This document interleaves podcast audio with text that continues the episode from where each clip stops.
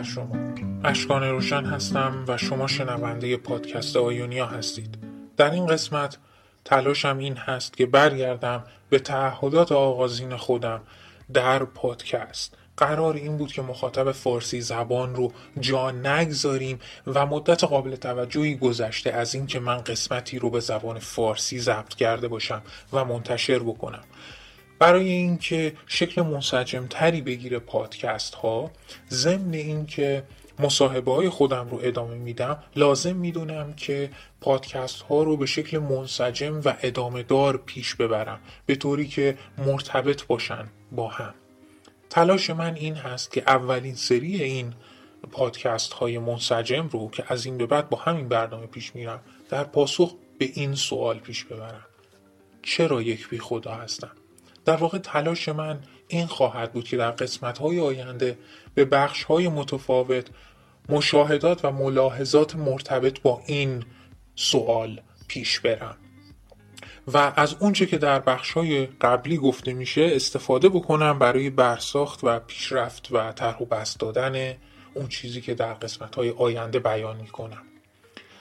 با توجه به گستردگی فوقالعاده عمیق و وسیع ادبیات چه مکتوب چه شفاهی چه اونهایی که خوندم میشنوم از دیگران یاد می‌گیرم. مشخصا اون چیزی که اینجا بیان میشه با اینکه تلاش هستم به صورت اجمالی بیان بشه اما جزئیات به طور کافی داخلش باشه ناپخته هست. و تلاش برای تکمیل این ناپختگی و گذر از این ناپختگی در گروه مخاطب هست. و همت مخاطب رو میطلبه. یک چیز دیگه ای که باید بهش تجربه کنم ناچیز بودن و کوچک بودن اندیشه فردی من هست. قامت کوچک اندیشه افراد یا اندیشه فردی. من مثل هر کس دیگه محدودیت های بینشی دارم که خودم ازش با خبر نیستم. سوگیری های شخصی دارم. سوبرداشت هایی دارم کج برداشت هایی دارم و از همه مهمتر یک نوع عدم سرمایه گذاری احساسی و عدم تعلقی دارم به دیدگاه هایی که دارم اونها رو نقد می‌کنم و زیر سوال می‌برم و بررسی می‌کنم. و بنابراین این به این معنیه که گاهی من دارم محدودیت های بینشیم رو باهاش دست و پنجه نرم می‌کنم ولی نقدی هم دارم وارد می‌کنم. به دیدگاهی که فکر می‌کنم یه نوع محدودیت بینشی بهش دارم. تلاش می‌کنم اگر جایی تونستم به شنونده اختار بدم و مچ خودم رو بگیرم اگر زمانی داره این اتفاق میفته اما حقیقت این هست که من هم مثل افراد دیگه خالی از خطا نیستم. و احتمال خیلی زیاد کسی که داره این پادکست رو گوش میده زمانی که من بررسی های خودم می‌رسم ممکنه ملاحظات دیگه رو در ذهن داشته باشه. ممکنه به واسطه عدم سرمایه گذاری احساسی و عدم تعلق خاطر من به دیدگاه های مخالف خودم تصور بکنه که نقدهای من یا نگرش های من به مخالفان خودم به قولی آبکی هست یا عمیق نیست به اندازه کافی و امثال اون. متاسفانه تا زمانی که من بازخورد نگیرم نمی‌تونم تغییر ایجاد بکنم و مجبورم حداقل به صورت ناپخته پیش برم اما برای مقاصد ما کافی باشه. مقدار جزئیاتی که داخلش هست. اما اینکه تکمیل باشه فکر نمی کنم همچین اتفاقی بیفته. یک ملاحظه دیگه ای که باید بیان بکنم این هست که ممکنه اون چیزی که من صرفا دارم بیان می‌کنم توهین تلقیشه. زمانی دارم مشاهده ای رو بیان می‌کنم. گزارشی رو بیان می‌کنم نقدی رو بیان می‌کنم و به واسطه اینکه من یک عدم تعلق به دیدگاهی دارم که دارم اون رو نقد می‌کنم و سرمایه گذاری احساسی درش ندارم ممکن هست که این اتفاق بیفته که به شخص بر بخوره که مخاطب منه. قصد من این نیست که توهین بکنم ولی از سمتی هم برای اینکه فکر بکنیم و صادقانه فکر بکنیم یا حداقل صادقانه گزارش بدیم اون چیزی رو که فکر می‌کنیم بهش و در ذهنمون داریم ارائه میدیم به عنوان تفکر خودمون باید بدون فیلتر و بدون سانسور بیانش بکنیم تا زمانی که بتونیم فیدبک و بازخوردی در رابطه با اون بگیریم. از مخاطب که ببینیم آیا در نور اون بازخوردی که گرفتیم به شخص توهین شده یا نه آیا زبانمون تند بوده یا نه و به مذاکره بشینیم. به مذاکره نشستن منظورم چی هست؟ منظورم این هست که به فکر بریم که آیا اون چیزی که از من خواسته شده و بازخوردی که به من داده شده موجه هست یا نه؟ آیا باید بیان خودم رو تغییر بدم یا نه؟ این می‌تونه ملاحظات متفاوتی داشته باشه. می‌تونه ملاحظات استراتژیک باشه می‌تونه ملاحظات تبلیغاتی باشه می‌تونه ملاحظاتی باشه در خدمت مخاطبان و امثال اون. بنابراین یک چیزی که اینجا مهمه این هست که مرز بین بیان و توهین ممکنه. گاهی سخت باشه جدا کردنش. در غیبت اینکه من روبروی خودم الان دیواره و میکروفونی که دارم باهاش این قسمت رو ضبط می‌کنم. بنابراین یک چیز دیگه این هست که حضور انسان ها و چهره های اونها رو من نمی بینم و به این واسطه ملموس نیست برای من بازخوردهای واقعی و همزمان اونها با اون چیزی که دارم اینجا بیان می‌کنم. و این یکی از هزینه های کار در دنیای مجازی و به این شکلی هست که من دارم انجامش میدم. اما به شخص برای خودم لحن مهم نیست لحن نقد. تا زمانی که محتوای خوبی داشته باشه. من خیلی به های ادبی که در زبان انگلیسی به پولمیک معروف هستن علاقه دارم اتفاقا که لحن کنایه آمیز تنظامیز یا تندی دارن. اما نکته اینه که اون بین من و کتابه و به, و به همون شکل هم مرز بین بیان من و اون چیزی که ممکنه توهین تلقی بشه زمانی که کسی داره با من صحبت می‌کنه یا من با کس دیگه ای در گروه شناخت من در اون زمان و مخاطب منه. اگر مخاطب خودم رو خیلی خوب بشناسم و اونها هم منو خیلی خوب بشناسن ممکنه بحث بالا بگیره جزرومت پیش بیاد در بحث که چه ایرادی داره بحث جذاب همین اتفاق میفته.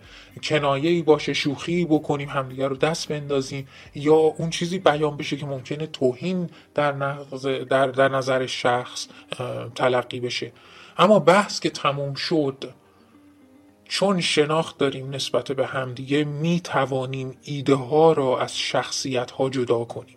یعنی به واسطه اینکه شخص ایده مسحکی بیان کرده اگر من به این ایده میگم مسحک به این معنی نیست که اون شخص هم شخص مسحکیه و می‌تونیم برگردیم به زندگی و تمدن و اخلاق خودمون بعد از اینکه صحبت هامون تموم میشه. چاره ای نداریم برای پیشرفت و برای پیشبرد بحث حداقل اگر قرار نیست پیشرفت بکنیم حداقل اگر قرار بحث پیش بره که ببینیم پیشرفتی حاصل میشه یا نه. چاره ای نداریم مگر اینکه از این گفتگوها استفاده بکنیم. قبول مشخصا اون چیزی که من دارم اینجا بیان می‌کنم یک گفتگو نیست. من همونطوری که گفتم روبروم یک دیواره و دارم این رو ضبط می‌کنم. اما اینطور بهش فکر بکنید که من دارم بلند بلند فکر می‌کنم همونطوری که گفتم. مثل مطالبی که داخل وبگاه هست. تفکرات نهایی من نیست و انگار که من در گفتگو با اندیشه های مخالف خودم هستم.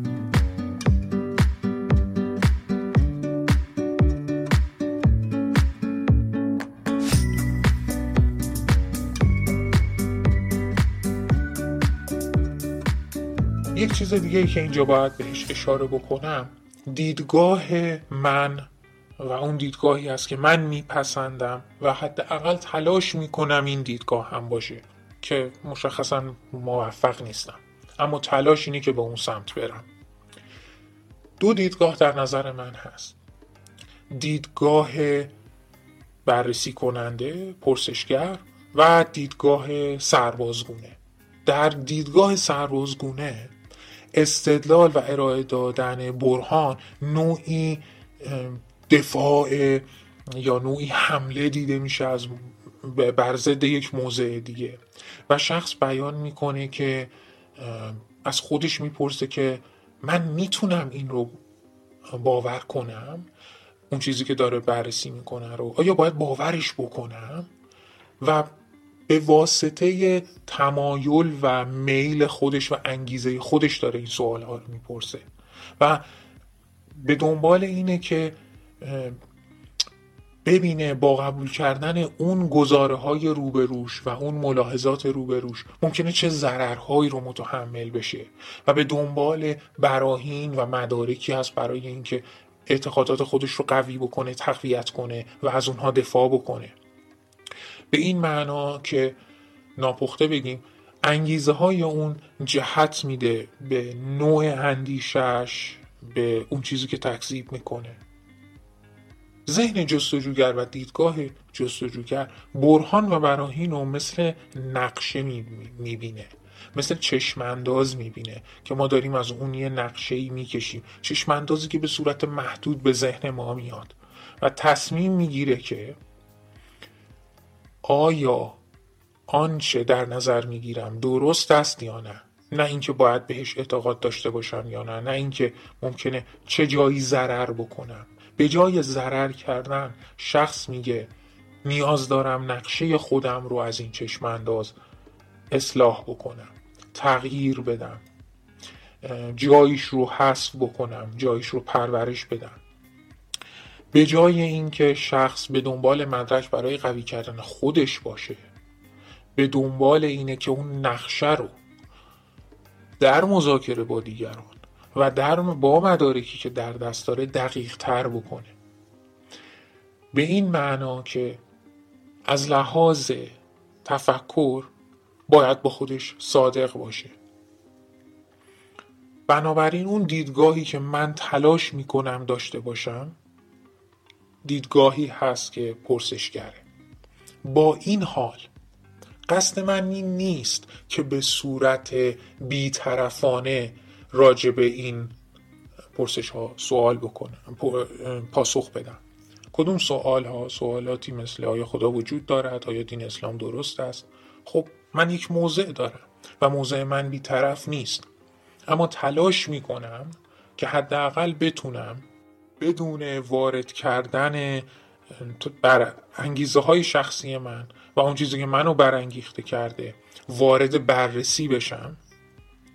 و بتونم اون چیزی که در فکر و اندیشه خودم هست رو به اشتراک بذارم با مخاطب. اینکه کافی هست یا نه. اینکه قانع کننده هست یا نه در گروه مخاطب هست که داره گوش می‌کنه. تلاش من صرفا این هست که به وجود بیارم حداقل زمینه ای رو برای فهم کسانی که بی خدا هستن. چرا اصلا یه شخصی ممکنه بی خدا باشه؟ چطور نگاه می‌کنه یک شخص بی خدا؟ به جهان به هستی به معنا به اخلاق و به بخشای متفاوت دیگه ای که در نظرگاه و اندیشه های ما جاری هست.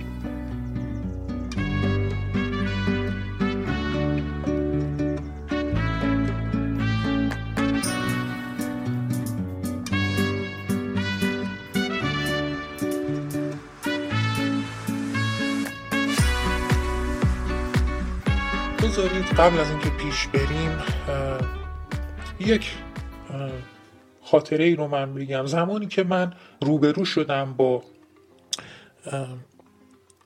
فوتبال در آمریکای شمالی برای من خیلی عجیب بود. خشنتر بود فوتبال اصلا به ذهن من از اون چیزی که در, در ذهن من از فوتبال بود دور بود. توپ گرد نبود. نکته اینه که فوتبال در میان ایرانی ها و فارسی زبانان عزیز وجود داره و همینطور توی آمریکای شمالی اونا هم فوتبال بازی می‌کنن. هر دوتاشون توپ داره اما آیا توپ توی هر دوتای اینها گرده؟ هر دوتای این زمین ها گوشه دارند. اما آیا هر دوتای این ورزش ها کورنر هم دارند؟ قانون هند چطور؟ به نظر نمیاد فوتبال آمریکایی این رو داشته باشه. من غالبا این شوخی می‌کنم با آمریکایی هایی که اینجا می‌بینم ایشون زمانی که راجع به این اختلاف بین فوتبال صحبت می‌کنیم و بهشون به شوخی میگم اون فوتبالی که شما دارید واقعا هندبال خشنه. چرا دارم این روایت رو بیان می‌کنم؟ که برای من اون زمان خیلی جالب بود. به این خاطر که ما زمانی که می‌خوایم وارد فهم بشیم هنوز وارد مقایسه نشدیم. هنوز وارد نقد نشدیم هنوز وارد بررسی نشدیم. باید فهم بکنیم اول. تمام اینها بعد میاد. و اگر بخوایم فهم بکنیم چاره ای نداریم. مگر اینکه جایی چمدان داشته ها و پیش زمینه های خودمون رو رها بکنیم و بدون اونها به مسافرت بریم. ما قراره در این قسمت از پادکست ها که مرتبط با پرسش چرا یک بی خدا هستم هست به یک ماجراجویی به یک مسافرت بریم. اما قرار چمدون های خودمون رو حداقل تا مدتی رها بکنیم و به خانه باز نگردیم. به عبارتی ما قراره مثل فوتبال پیش بریم. فهم فوتبال در آمریکا و فهم در آمریکای شمالی و فهم فوتبال اروپایی اونطور که در ایران و بین فارسی زبانان فهم شده نمی‌تونیم هر دوی اینها رو اینطور بفهمیم که چمدون خودمون از فهم فوتبال ایرانی رو ببندیم و با خودمون ببریم به سمت آمریکای شمالی و بگیم این فوتبال نیست که شما دارید بازی می‌کنید. این این ورزش نیست. نمی‌دونم چیه اما ورزش نیست چون شما اصلا هندبال ندارید. ببخشید قانون هند ندارید. اصلا قانون هند ندارید شما. من من نمی‌دونم این چی فوتبال که نیست. ورزش هم نیست. آخه این چه کاری شما با اینقدر خشن؟ من نمی‌دونم این ورزش نیست. به همون شکل شخصی که توی آمریکای شمالی هست نمی‌تونه بیاد به این سمت به یک فارسی زبان بگه چرا دارید با پاتون فوتبال بازی می‌کنید بیشتر؟ توپو باید دستتون بگیرید و بدوید. هند چیه؟ ما اصلا همچین قانونی نداریم. کورنر چیه؟ اصلا همچین چیزی نیست. اصلا جایی نداره همچین چیزی. این من نمی‌دونم شما دارید چی کار می‌کنید. این فوتبال نیست اگر هم ورزش باشه. اصلا شاید ورزش نیست. من نمی‌دونم این چیه. چرا؟ به خاطر اینکه ما از یکی در هر دو تا این مثال ها از یکی از چمدون های داشته های خودمون و دیده های خودمون استفاده کردیم. اونها رو قرار دادیم به عنوان خطکش برای اینکه یک دیدگاه دیگر رو اندازه گیری بکنیم و یک دیدگاه دیگر رو متوجه بشیم و بفهمیم.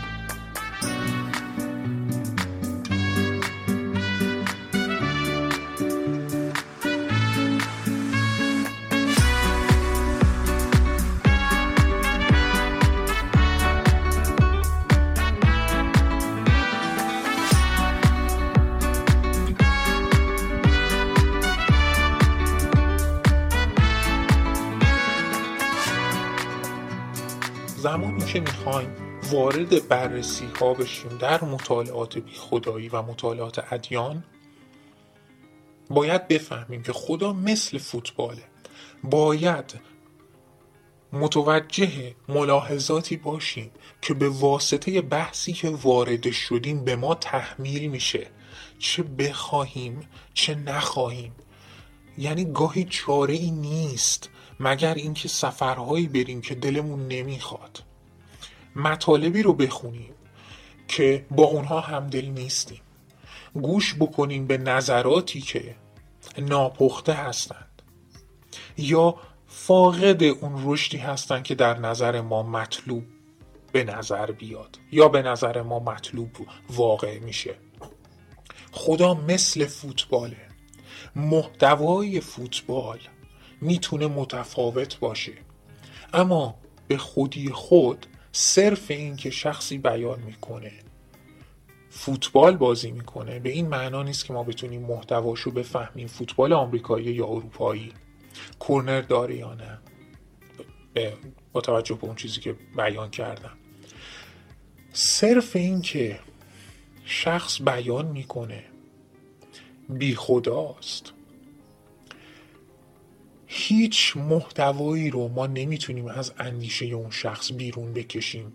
غیر از تعهدش به این گذاری که خدا وجود ندارد. چرا؟ چون همونطور که چیزهای مختلفی می‌تونه با عنوان فوتبال سازگار باشه صرف این که یه چیزی رو بگیم فوتبال به این معنا نیست که یک محتوای خاص باید داشته باشه. همونطور که خدا می‌تونه با مفاهیم متفاوتی سازگار باشه. یعنی خدا رو با مفاهیم متفاوتی سازگار بدونیم و فکر کنیم معناهای متفاوتی داره. اشخاص منظورشون از خدا می‌تونه متفاوت باشه. برای بی خدایی هم همینه. به طور دقیق تر اما اون چیزی که مهمه اینه.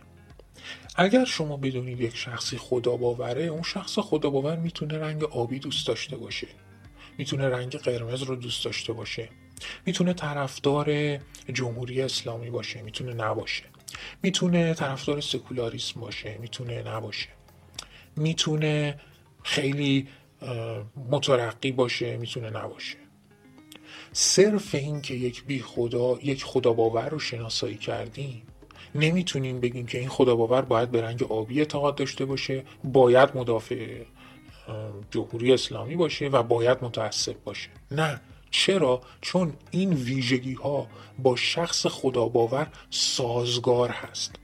اما مستلزم این نیست. به طور اتومات شخص خدا باور نیازی نداره حتما رنگ آبی رو دوست داشته باشه و سکولاریسم رو بذاری کنار. یا حتما مدافع حکومت دینی باشه. به خودی خود این رابطه استلزام وجود نداره. چیزی نیست که شخص رو ملزم بکنه حتما باید این اعتقادات رو مثل رنگ آبی و گرایش سیاسی و اینها رو با هم داشته باشه یک خدا باور. برای یک شخص بی خدا هم همینه. یک شخص بی خدا اون عنوان بی خدایی که بهش میدیم به ما محتوا نمیده. مگر محتوای همون یک گزاره که به خدا اعتقاد ندارد شخص؟ به وجود خدا. اما دیگه هیچ محتوایی بهمون نمیده هیچ محتوایی برای استلزام های دیگه و اون چیزی که شخص رو به چیز دیگه ای ملزم بکنه نمیده. دقیقا مثل شخص خدا باور. به این معنا که اگر دست گذاشتیم روی یک بی خدا به این معنا نیست که این بی خدا حتما سوسیالیست باشه یا حتما سرمایه داری رو بپذیره. حتما ضد دین باشه یا حتما بخواد از با دین همدل باشه. حتما دیدگاهاش تند و زبان تندی به دین داشته باشه یا نداشته باشه. دیدگاه های متفاوتی در میان دیدگاه سیاسی و اجتماعی و فلسفی و غیر فلسفی می‌تونه با عنوان بی خدا بودن و گزاره خدا وجود ندارد سازگار باشه. یعنی هم می‌تونه خدا وجود ندارد درست باشه هم گزاره سرمایه داری درست است. هم خدا وجود ندارد هم گزاره سوسیالیسم درست است مثلا. اما این به این معنی نیست که درست بودن یکی از این گزاره ها مستلزم اینه که اون یه گزاره هم درست باشه. بنابراین حمله به این که جمهوری اسلامی ناشایست و ناموجه هست حمله به موضع و نقد موضع خدا باور نیست. چرا؟ چون خدا وجود دارد به خودی خود گزاره که مستلزم جمهوری اسلامی موجه است نیست. اسلام درست است این گزاره به خودی خود مستلزم این نیست که جمهوری اسلامی موجه است و باید باشد. رابطه ای نیست که به صورت اتوماتیک این دوتا رو به هم وصل بکنه. برای بی خدایی هم رابطه ای نیست به خودی خود که گزاره خدا وجود ندارد رو به خودی خود مرتبط بکنه با عدم وجود زندگی پس از مرگ. به بی خدایی رو وصل بکنه به این گزاره که هیچ معنایی در زندگی وجود ندارد.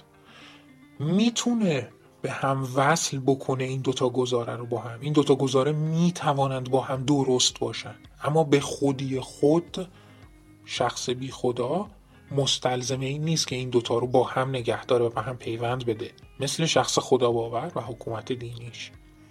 برای اینکه شخص گزاره های بیشتری رو پیوند بده به گزاره قبلی خودش باید استدلال و براهین بده و به صورت اتومات و به صورت خود به خودی نمی‌تونه هر گزاره هایی که خاص رو به صورت اتوماتیک وصل بکنه به خدا باوری یا بی خدایی خودش. این به چه معناست؟ این به این معناست که شخص بی خدا در واقع بیان نمی‌کنه که خدا نیست خب اخلاق و معنا و اندیشه و زیبایی و جاودانی و امید و هیچ چیز دیگه ای هم عدالت و هیچ چیزی هم به دنبال اون نیست چرا؟ چون فقط یک گزاره رو قبول کرده و گفته خدایی نیست حالا باید بره ببینه خب خدایی نیست آیا اخلاق وجود داره؟ آیا واقعیت عینی داره؟ خب خدایی نیست اما آیا جهان داره این نظمه؟ آیا از یک الگوی منظمی هدفداری پیروی می‌کنه یا نه؟ آره یا نه؟ اگر آره تبیینش چیه؟ اگر نه همچین چیزی نیست چرا نیست؟ خب خدایی نیست اما آیا زندگی معنایی داره؟ اگر نه خب چرا نداره؟ اگر داره چطور هست؟ کیفیت معنایی اون. خب خب خدایی نیست. اوکی. آیا اما آیا زندگی پس از مرگ وجود داره؟ خب بریم ببینیم وجود داره یا نه. جنس زندگی پس از مرگ چجوریه؟ آیا از زندگی پس از مرگ اگر وجود داشته باشه نزدیک به چیزی مثل هوش مصنوعی و بارگذاری کردن ذهن شخصی روی یک کامپیوتر یا مثل اینه یا نه؟ فراتبیعیه. یا نه نه فرا طبیعی نه طبیعی بلکه اصلا شاید یک نوع واقعیت مجازی باشه بین این دوتا و حالتی باشه که ترکیب عناصر روانی و مادی باشه. نمی‌دونم. من صرفا دارم بیان می‌کنم که شخص به صورت اتومات از اینکه خدایی نیست حرکت نمی‌کنه به اینکه خب زندگی پس از مرگ وجود نداره خب خب خدایی نیست. اما آیا هستی آغازی داشته؟ آیا زمان شروعی داشته؟ خب خب خدایی نیست اما آیا جهان از هیچ آمده یا نه؟ خب خب خدایی نیست اما آیا هستی علتی داشته یا نه؟ کیفیت اون علت چی بوده؟ ضروری بوده یا نبوده؟ طبیعی هست یا طبیعی نبوده؟ خب خب خدایی نیست.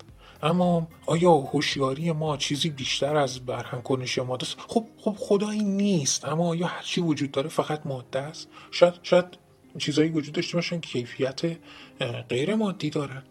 شاید هم کیفیت مادی دارن هم غیر مادی. ولی اصلا خدایی وجود نداره. شاید اصلا مادیگرایی اشتباس شاید اصلا علمگرایی اشتباس ولی خدا وجود ندارد. شاید جهان شروع به آغاز کرده. زمان هم آغازی داشته ولی خدا وجود نداره. بنابراین حرکت به صورت اتومات بین اینها نیست. شخص بی خدا نمی‌تونه به صورت اتومات بین اینها حرکت بکنه. بنابراین قدم اول فهم ما اینه. اگر میشنویم بی خدا نمی‌توانیم نتیجه بگیریم که شخص به تمام چیزهای دیگه هم اعتقاده یا یک نوع نگرش دیگه ای رو هم در کنار اون گزاره خدا وجود ندارد و خودش داره. می‌تونه گزاره های دیگه ای در کنار خدا وجود ندارد خودش داشته باشه اما نه به خودی خود. این به چه معنیه؟ به این معنیه که ما باید چمدون های خودمون رو جا بگذاریم. زمانی که می‌خوایم راجع به خدایی صحبت بکنیم. اگر خطکش دینی خودمون رو برداریم و به سراغ بی خدایی بیایم می‌پرسیم پس پیامبرانشون کجا اینها؟ خب پیامبرانی نیستن در بی خدایی مثل این میمونه که بریم به اون کسی که فوتبال آمریکایی بازی می‌کرد بگیم که توپ گردشون کجاست؟ کرنرشون کجاست؟ مثل این میمونه که یک شخصی که به دین مرمونیسم اعتقاد داره بلند شه و پیش یک مسلمانی بیاد و بگه که با خطکش مرمونیسم خودش و بگه شما مرده هاتون رو بعد از مرگ غسل تعمید نمی‌دید؟ مگه میشه؟ اصلا اصلا مگه میشه؟ اصلا نمیشه همچین چیزی. این چه دینیه که شما دارید که مرده هاتون رو بعد از مرگ غسل تعمید نمی‌دید؟ اصلا همچی چیزی میشه؟ این چه دینیه که شما عکس هایی از پیامبر خودتون ندارید ولی ما عکساشو داریم؟ اصلا این مگه میشه؟ اصلا شما دین ندارین که دین نیست؟ که این جوکه که شما داری اخی عکسای پیامبر تو نیست. عکسای ما رو می‌تونی پیامبر ما رو بری ببینی. خب مشخصا همچی چیزی مسحکه مسخره است. در منجلاب جهل و خریت خودمون گیر کردیم. اگه بخوایم از این سطح استفاده بکنیم برای اینکه بخوایم وارد مطالعات ادیان بشیم. این به چه معنیه؟ این به این معنیه که اون چیزی که در ذهن ما به صورت اتومات با خدا و دین پیوند خورده رو باید از هم جدا بکنیم. باید پیوند اونها رو جدا بکنیم و توی خونه بگذاریم. و بعد بریم به این مسافرتی که می‌خوایم بریم. پس ذهنمون رها بکنیم و بعد این اندیشه رو بررسی بکنیم. این به چه معنیه؟ این به این معنی نیست که من اگر قرار آمریکای شمالی برم و فوتبال آمریکایی رو فهم بکنم زمانی که دارم فوتبال اروپایی بازی می‌کنم توپو بردارم بدوم بگم که من الان به این قواعد پایبند نیستم. نه. فقط به این معنیه که زمانی که می‌خوام فهم بکنم دیدگاه مخالف خودم و دینی یا غیر دینی فلسفی یا غیر فلسفی سیاسی یا غیر سیاسی علمی یا غیر علمی می‌خوام تعهدات پیشین خودم رو یک خطکش نکنم قبل از اینکه اونها رو بفهمم. اول بفهمم بعد خطکش هایی که در توان من هست و می‌تونم خوب بفهممش رو بذارم روی این دیدگاه و بررسیش کنم چکش بهش بزنم و ببینم آیا میسته بعد از اینکه چکش کاری شد یا نه و چقدر خوب میسته و مقاوم هست. چقدر این چکشکاری ها نتیجه میده؟ من چه هزینه هایی رو باید بدم؟ و به بررسی های خودم ادامه بدم. دین در مطالعات ادیان هیچ پیوندی با خدا نداره. خدا هیچ پیوندی با دین نداره.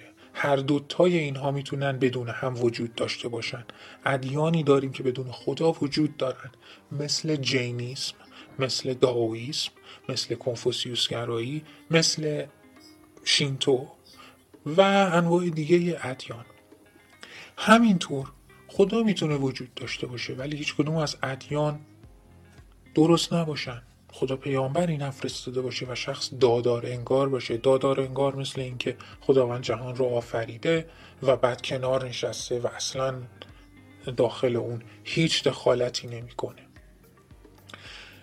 خدا نه پیامبر داره نه امامی میفرسته و مثل اینها. بنابراین ما باید از خودمون بپرسیم که آیا زمانی که من دارم این دین رو فهم می‌کنم یا این پدیده رو فهم می‌کنم؟ با اون خطکش قبلیم دارم فهم می‌کنم یا نه؟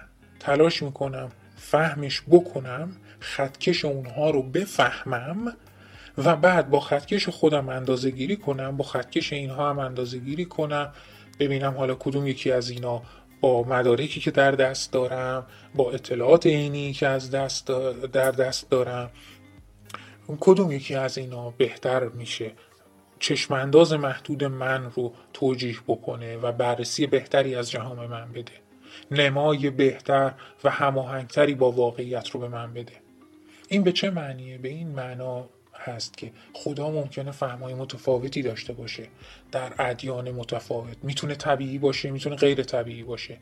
می‌تونه یک نیروی نیکی در سراسر جهان باشه. می‌تونه صفات بپذیره. یعنی باید صفات بپذیره. شاید نشه اون صفات رو بیان کرد و بهش داد اما صفات دیگه ای فراتر از مثلا دنیای طبیعی داره. بستگی به دید داره. ممکنه مدل های از خدا باشه که این اتفاق نیفته. صرفا هدف من از بیان این اینه که ادیان بی خدا داریم و ادیان طبیعی. بنابراین صرف این که ما از دعا صحبت می‌کنیم به این معنا نیست که ما در حال صحبت کردن از یک دین هستیم. دعا کردن می‌تونه وجود داشته باشه ولی در ادیانی که اصلا خدایی ندارن. اگر الان به خودتون بگید یعنی چی؟ چطوری؟ مگه میشه؟ دلیل این که شما این پرسش در ذهنتون میاد به خاطر این هست که اون چمدون رو هنوز نها نکردید. چرا؟ چون در ذهن شما دعا کردن کلا پیوند خورده. با نوعی از اون تفکر دینی که به شما نزدیکتر بوده و بیشتر باهاش آشنا هستید. بله دعا کردن می‌تونه یه حالت مدیتیشن باشه برای در نظر بعضی از فرقه ها یا اندیشه های فلسفی یا غیر فلسفی یا حتی دینی. می‌تونه یک نوعی از تمرین مدارا یا اندیشیدن با خود باشه. بله قبول. این ممکنه کسی بیاد و بگه خب این که دعا نیست. خب این همون مرمون است که میاد به مسلمونه میگه این که دین نیست که شما نمی‌تونید مرده رو بعد از مرگ غسل تحمید بدید. من از ام دارم از این مثال های مبالغ آمیز استفاده می‌کنم. به خاطر اینکه می‌خوام شهود شخصی که داره اینها رو میشنوه رو یه جهشی بدم یه تکونی بدم به این سمت که پیش زمینه های فکری خودمون رو باید بذاریم کنار وقتی داریم راجع به این مسائل صحبت می‌کنیم. بله خدایی نیست. خب دعا کردن چیه این وسط؟ چی کار میشه باش کرد؟ معناش چیه؟ مفهومش چیه؟ چطور به کار میره؟ مثل همون چیزهایی که راجع به معنای زندگی و اینها گفتم. حرکت بین اینها اتوماتیک نیست. قبول کردن یک گزاره خدا وجود ندارد متفاوت با اینه که دعا هیچ جایی نداره و هیچ جوره نمیشه ازش استفاده کرد. این گرایش من نیست که بگم خود نوعی از دعا وجود داره و مثل این هاست و به این شکل باید بهش نگاه کرد مدیتیشن یا نه. صرفا دارم مثال می‌زنم که برای فهم باید چمدون خودمون رو رها بکنیم.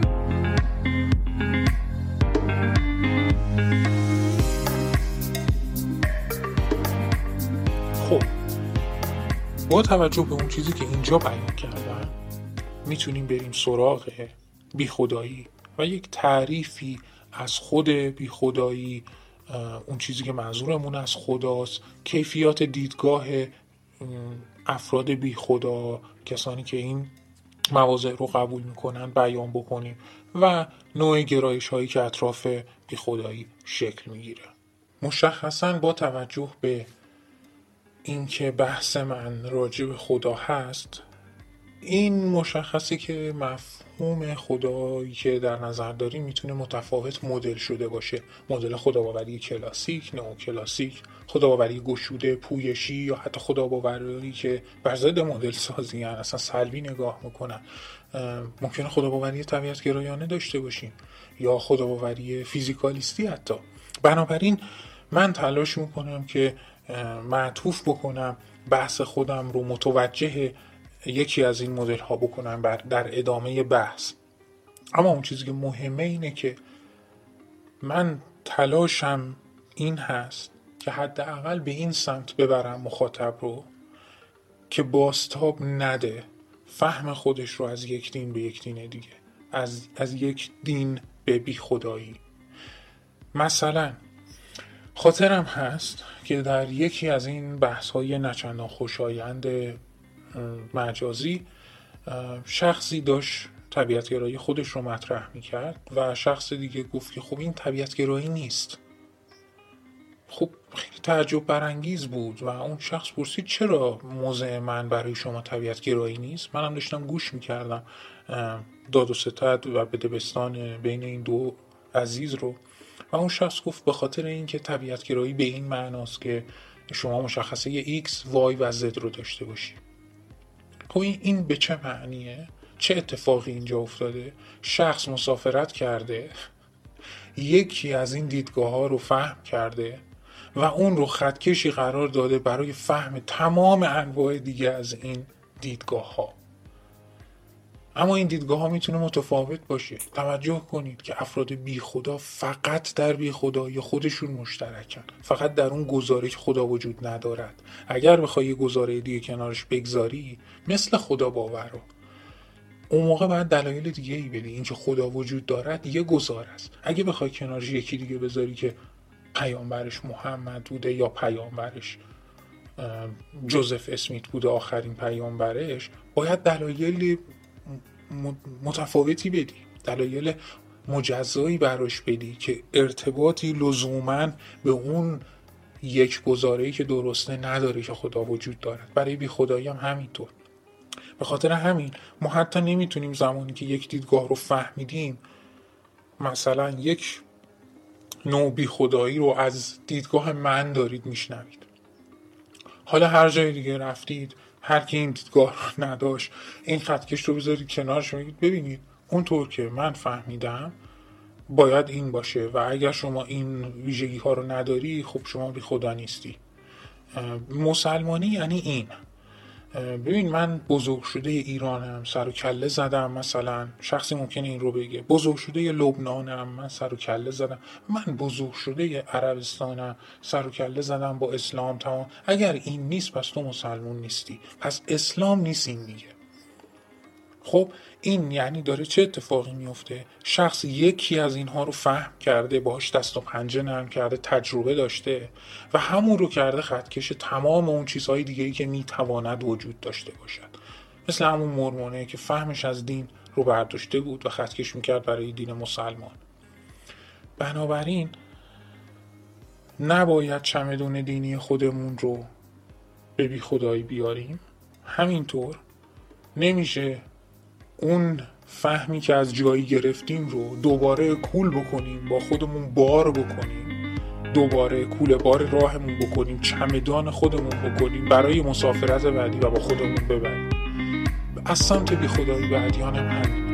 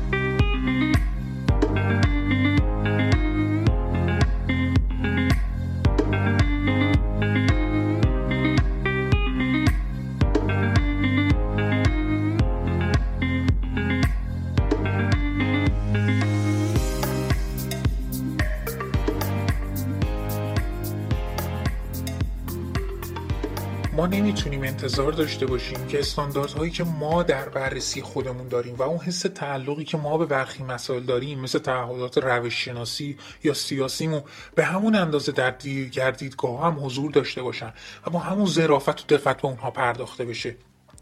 مگر اینکه بازخورد دریافت کنیم مگر اینکه مدام بخونیم و با اون اندیشه ها در ارتباط باشیم. و این منو به این نکته میرسونه. اندیشه ها اهمیت اندیشه و رقابت اندیشه ها در جریان فهم نقد و بررسی های ما از دیدگاه متفاوت. باید متوجه متغیر بودن و انعطاف پذیری این دیدگاه ها بشیم. به این شکل که باید به اندیشه ها فرصت نفس کشیدن بدیم. برای فهم اونا در صدد شنیدن و خوندن باشیم. مشخصا توی این فضا حق بازدید پرورش تغییر یا اصلاح کردن دیدگاه یا بروز کردن دیدگاه مخالف یا دیدگاه خودمون رو باید به رسمیت بشناسیم. ممکنه نقدی به دیدگاهی وارد بشه صرفا شخص مخالف رو متحد به تغییری در بخشی از اندیشه خودش بکنه. و شخص مخالف یا موافق ما این حق داره که دیدگاه خودش رو در برخورد با, با این دیدگاه ها تغییر بده و به روز بکنه. و اون موقع ما دیگه نمی‌تونیم با نقد دیدگاه های قدیمیش پیش بریم بلکه باید با این دیدگاه جدید پیش بریم. ولی شخص می‌تونه تعهدات خودش رو بروز بکنه و از کنار اون نقد عبور بکنه. اینکه در این مسیر عبور چه بهایی رو باید پرداخت بکنه آیا گذاف هست یا نه آیا این کار شدنی هست یا نه برای گذر از نقد نکته دیگه ایه اما صرف اینکه شخصی دیدگاه خودش رو تغییر میده این تغییر به خودی خود بیانگر درست بودن یا اشتباه بودن موضع شخص بعد از بروز کردن عقاید وی نیست. برای اینکه درستی یا اشتباهی دیدگاه شخص رو بسنجیم دیگه نمی‌تونیم مثل گذشته به بررسی تعهدات قدیمی شخص بپردازیم. صرفا باید فهممون رو به روز بکنیم. این نگرش به این معناست که باید به ایده ها فرصت رقابت بدیم به شکلی که سقف اندیشه رو کوتاه نکنیم و اجازه بدیم که ایده ها و قامت اونا در برابر دیدگاه های دیگه تمام قد بیستن. و فرصت رقابت برابر و به دور از تعصب با دیگر دیدگاه داشته باشند استاندارد ارتفاع سقف اندیشه سطح استانداردهای ما در فهم و بحث درباره این موضوعاته و وابسته به عمق این بحث و تفاوت چشمانداز افراد این به این معناست که شما می‌تونید در هر موضعی باشید و افراد باهوشتر و آگاهتری از خودتون رو در مواضع مخالف خودتون پیدا بکنید. افرادی که به هر دلیلی با ما اختلاف دارن در مواضع سیاسی الهیاتی دینی اما از ما به ادبیات موضوع چند مخم اون آگاهتر هستن. با توجه به همینه که به همین افراد بزرگ و کارکشته در بحث هست که باید به این معترف باشیم که ما به خودی خودمون و به واسطه خونده ها و تجربیات محدود و شخص شخصی خودمون و اون چشمانداز شخصی خودمون توانایی اینو نداریم که بدون روبرو شدن و فهم دیدگاه ها و اندیشه های متفاوت با قامت کوچک اندیشه خودمون و در کمال سرکوب یا سکوت هر نوع اندیشه مخالفی پیروزی تفکر خودمون رو به شکل ناپخته ای جشن می‌گیریم. درک ما برای فهم دیگران خوشبختانه یا متاسفانه حتی زمانی که داریم از اون بزرگان می‌خونیم به سوء برداشت ها نقاط ضعف محدودیت های زمانی فرهنگی این افراد پیوند خورده. انگیزه های اشخاص در کاوش های فلسفی و علمیشون یکسان نیست. و زمانی که برخورد می‌کنیم با های متفاوت باید به اهداف خودمون از نقد و دامنه تاثیرگذاری اونها آگاه باشیم. با مسئولیت پذیری طرح نقد بکنیم. من نمی‌تونم دیدگاهی رو که فهم یا نقد می‌کنم و نامحترمانه نقد بکنم. انتظار داشته باشم که جدی گرفته بشن. بزرگان و کارکشته های بحث قله هایی هستن که ما بر اونها می‌زنیم تا چشمانداز وسیعتری از اندیشه ها رو مشاهده بکنیم. افق گسترده تری از بحث رو ببینیم برای بالا رفتن از این قله اما باید هزینه بکنیم چیزهایی رو بخونیم که شاید نمی‌خوایم بخونیم. حرفهایی رو بشنویم که شاید نمی‌خوایم بشنویم. و نه تنها این باید حق بهشون بدیم که حرفشون رو بزنن. و کمکشون بکنیم که این استاندارد رو بالا ببرن. چون بالا رفتن استاندارد اندیشه اونا یعنی آگاهی ما به چشمانداز و دقیق شدن نقشه خودمون.